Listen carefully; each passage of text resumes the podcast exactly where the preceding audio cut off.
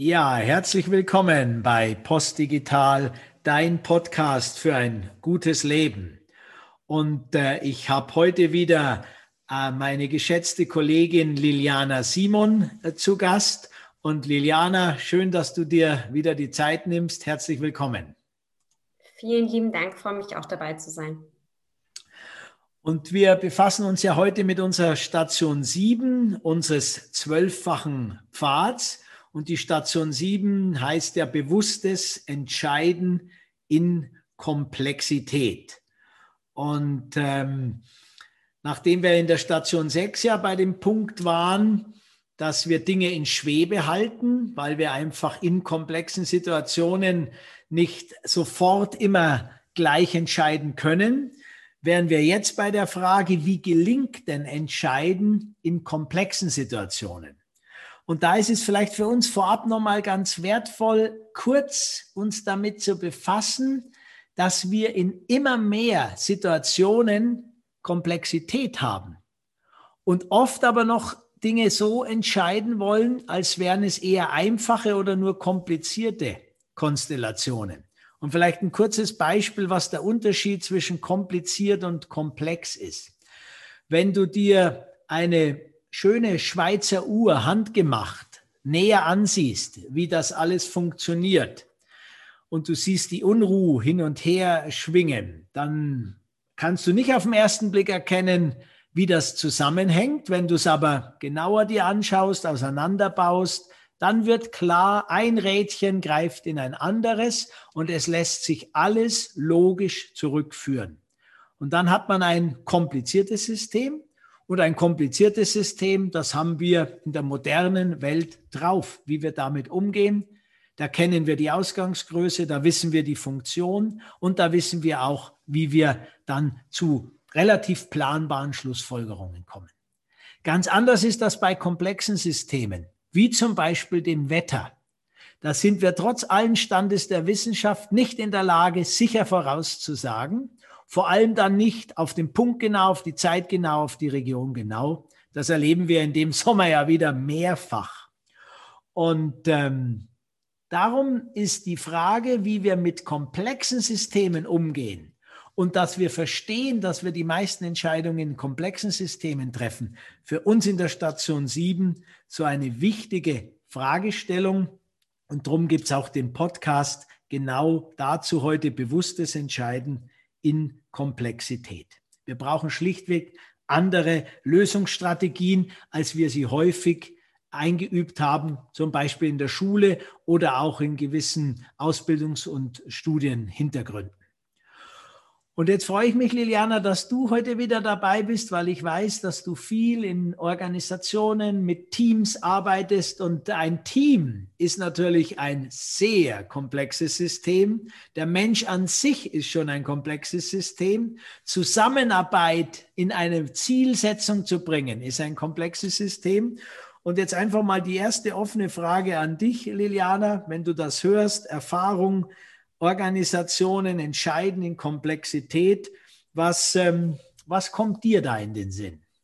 Du hast ähm, schon schön eingeleitet gehabt. Einerseits ist jedes Individuum ein äh, Komplex, aber auch das Team ist komplex und zusätzlich auch nochmal diese besondere Rolle der Führungskraft, ähm, die auch noch eine gewisse Komplexität mit sich bringt. Ähm, bisher, also wenn man sozusagen ähm, so ein paar Jahre zurückdenkt, gab es schon Entscheidungen, die einfach die Führungskraft getroffen hat und die sie auch treffen konnte, weil aus A, B geschlussfolgert hat. Und wir merken einfach in, der, in den letzten Jahren, dass da so viele neue Parameter dazu kommen, so viele Unsicherheitsfaktoren und einfach auch das Wissen, das uns umgibt, so riesig ist, dass es für Führungskräfte einfach eine immense Last auf ihren Schultern liegt, solche Entscheidungen dann zu treffen.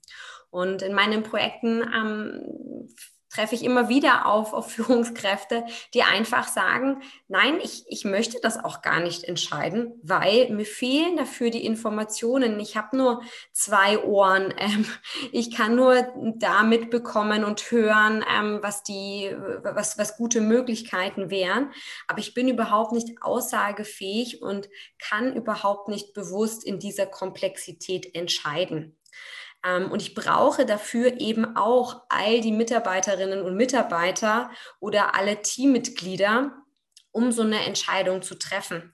Und deswegen ähm, spreche ich auch immer gerne von Sensoren. Also die Mitarbeiterinnen und Mitarbeiter sind Sensoren des Unternehmens, denn auch die bekommen ganz genau mit, wo welche Änderungen vollstatten gehen. Die sind ganz nah, ganz häufig am Kunden dran ähm, und haben da auch einfach, können da auch mit in Schwingung gehen und können das dann eben auch selber sehr gut entscheiden, anstatt sowas immer weiter nach oben zu eskalieren, bis dann ähm, der Chef eine Entscheidung treffen muss. Also das heißt, ähm, diese Entscheidungen auch schon zu verlagern ähm, und die auch rollenbasiert zu machen. Also zu sagen, jede Rolle, jede Person, eben jeder Sensor hat die Möglichkeit, in seinem Bereich selbstständig Entscheidungen zu treffen. Ähm, ist etwas, was ähm, diese Entscheidungskomplexität für die Führungskräfte ähm, immens verändert und erleichtert. Und das bedeutet eben nicht, dass da ein komplettes Chaos ist, weil das ist nämlich das, was man sich dann vorstellt. Ne? jeder macht so sein Ding und jeder darf selber entscheiden. Und ähm, wenn wir alle gemeinsam entscheiden, dann ist noch mehr Chaos da. Ähm, sondern das kann eben auch sehr strukturiert und sehr transparent funktionieren und gibt damit jedem den Raum in, in seinem ähm, in, in seinem Raum Entscheidungen tatsächlich zu treffen, wo er auch das Gefühl hat, die Komplexität selber noch bewältigen zu können. Ah ja, ja, sehr schön. Das, ähm, das ist ein schöner Punkt, den du da angesprochen hast. Ähm, praktisch nicht zu erstarren vor der Komplexität, sondern, so habe ich es verstanden, du hast angedeutet, auch mit Hilfe von Methodiken, wirklich in einen transparenten, breiten, partizipativen Entscheidungsprozess gehen zu können und trotzdem eine klare Struktur und einen klaren Ablauf zu haben. Hast du da für uns, Liliana, möglicherweise sogar einen, ja, ich nenne es jetzt mal einen speziellen Ansatz, eine speziellere Methodik, die du für Teams empfehlen kannst, mit denen du immer wieder arbeitest, die eine gute Entscheidungsunterstützung in Komplexität sein kann? Mhm. Ähm, es gibt zwei, zwei Punkte, die ich da, glaube ich, gerne teilen würde. Der eine Punkt ist tatsächlich eine saubere Rollendefinition. Ich weiß, es klingt immer super trocken, oh, jetzt müssen wir unsere Rollen beschreiben, ähm, aber es geht gar nicht so sehr darum, wie das dann irgendwie dokumentiert wird und irgendwie das dann zu dokumentieren, damit es danach in der Schublade verstaubt, sondern es geht wirklich darum zu gucken, was ist denn von jeder einzelnen Rolle, und das kann jetzt eine Person sein, es können mehrere Personen sein, was sind Bereiche, wo man sagen kann, da ist es safe enough to, to try, dass die das selber entscheiden. Also wenn die diese Entscheidungen treffen, dann kann da nicht viel passieren. Dafür müssen sie nicht zu einer Führungskraft gehen. Die können die Komplexität dort selber gut einschätzen und können selber ähm, diese Entscheidungen tatsächlich auch durchführen und, und äh, alle können dahinter stehen. Weil das ist so ähm, ein, ein super hilfreicher Tipp einfach für den Alltag. Weil dann diese ganzen Alltagsentscheidungen und ähm, operativen Themen, die sonst bei der Führungskraft auf dem Tisch landen, einfach mal weggehen. Und das Zweite ist tatsächlich, Entscheidungsräume zu schaffen, wo all diese Sensoren, also alle Mitarbeiterinnen und Mitarbeiter und die Führungskraft gemeinsam überlegen können, in welche Richtung sie gehen. Ähm, und das ist gerade auch wichtig, wenn es um Entscheidungen geht, die an der Organisation sind. Also wenn es zum Beispiel darum geht, wollen wir ein neues Produkt einführen, wollen wir folgenden Schritt machen, wollen wir diese Innovation ausprobieren. Also Themen, die auch alle betreffen, die die Organisation an sich betreffen. Ähm, und dort gibt es ein spezielles Meeting-Format, ähm, angelehnt an Holocracy, äh, wobei ich jetzt gar nicht sagen muss, dass, also gar nicht sagen möchte, Holocracy ist genau das, was wir dann tun sollten, sondern es gibt einfach ein Meeting-Format, das an Holocracy angelehnt ist. Das findet man aber auch in der Soziokratie unter anderen Namen. Letztendlich geht es darum, dort konsentbasiert zu entscheiden. Bedeutet, ich entscheide nicht danach, dass ich so die, die Mittellösung finde, die irgendwie für alle okay ist. Also so diese Win-Win-Situation, die auch häufig so ein bisschen eine Weichspülerlösung ist. Da ist irgendwie niemand so richtig zufrieden, aber alle können noch irgendwie mitgehen sondern ich treffe dort eine Entscheidung für die Alternative, wo ich sage, da passiert kein irreparabler Schaden innerhalb der nächsten Wochen. Wo wir einfach sagen können, eben, ich habe es vorhin schon gesagt, safe enough to try.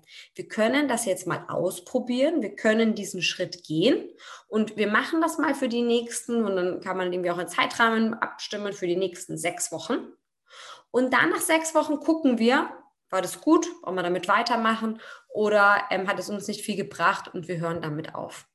Das heißt, ich prüfe nur Einwände, schwerwiegende Einwände.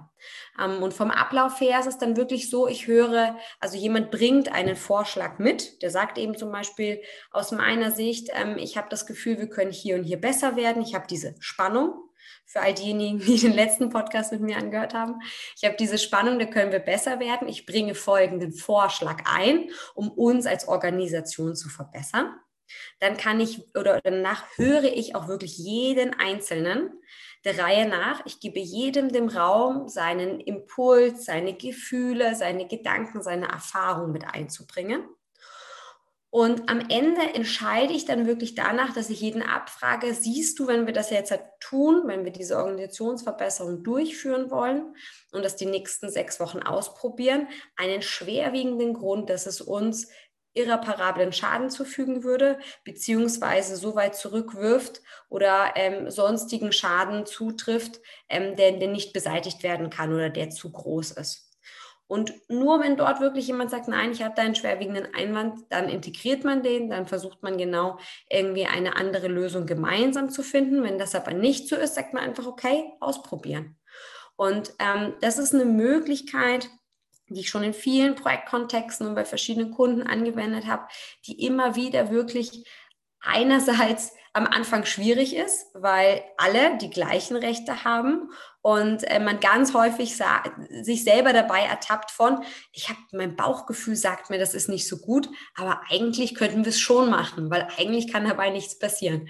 Und ich finde, das ist eine super spannende Erfahrung immer war für alle Kunden, ähm, da sich selber auch zu reflektieren in diesem Prozess. Und am Ende gehen eigentlich immer alle raus und sagen, cool, dass wir das gemacht haben, ähm, super, dass ich die Möglichkeit bekommen habe, sowas zu machen und nicht ausgebremst zu werden und über 20 äh, Hierarchielevel erstmal drüber gehen musste und in 15 Gremien, bis das entscheid, entschieden worden ist, sondern das ging wahnsinnig schnell. Ich bin motiviert, habe Lust, das durchzuführen ähm, als, als Mitarbeiterin oder als Mitarbeiter. Und ähm, auch der, die Führungskraft hat äh, profitiert davon, weil sich jeder gerne einbringen möchte, weil Entscheidungen im Team getragen werden und die damit auch viel nachhaltiger vom ganzen Team auch getragen werden, weil eben auch alle anwesend waren, alle gehört worden worden sind ähm, und es damit eine ganz andere Entscheidungsbasis ist. Oh ja, vielen Dank, Liliana. Das war super praktisch jetzt und glaube ich für unsere Zuhörerinnen und Zuhörer, die in der Verantwortung stehen, in Gruppen in irgendeiner Form ja, strategische Entscheidungen zu treffen und die trotzdem transparent treffen zu können plus das Substitutionsprinzip anzuwenden, ein föderales Prinzip praktisch. Also wir treffen Entscheidungen auf der untersten Ebene im Sinne einer Hierarchie, die aber am genauesten Bescheid weiß, was wirklich los ist. Du hast diesen Sensorenbegriff so schön reingebracht, gefällt mir gut transparent, Substitutionsprinzip und eben Konsentverfahren, dieses Konsensieren, nicht im Sinne von geringste Übereinstimmung, sondern das Maximum an Übereinstimmung, wo wir am wenigsten Widerstand äh, haben. Und da ist dieses Governance Meeting, finde ich, ein, ein super Beispiel. Vielen Dank, äh, Liliana. Sehr, sehr wertvoll. Ähm, ich bringe gerade noch eine kurze Ergänzung. Also wenn es darum geht, dass man komplexe Fragen grundsätzlich entscheiden will, dann hat man natürlich auch mittlerweile mehrere Methodiken, auch technisch unterstützt, um die Komplexität erstmal verstehen zu können und von allen sehen zu können. Und da gibt es zum Beispiel das Entscheidungstool SimCision, heißt das, von der Firma iCondo entwickelt. Und mit SimCision kann man auch in einem transparenten Teamprozess wirklich viel komplexere Entscheidungen runterbrechen, als wir das normalerweise tun. Und das wäre jetzt die Botschaft auch an unsere Zuhörer, Zuhörerinnen. Ähm, Wagt euch, äh, wenn die Situationen äh, komplex werden, wirklich daran, auch mit neuen Methodiken und neuen Ansätzen äh, zu arbeiten. Und kommt in dem Kontext bitte auch gerne jederzeit auf uns zu. Ähm, wir können euch da helfen, wir helfen gern, wir vernetzen euch, sodass wir wirklich der Welt, die komplex geworden ist, die entsprechenden Antworten geben können.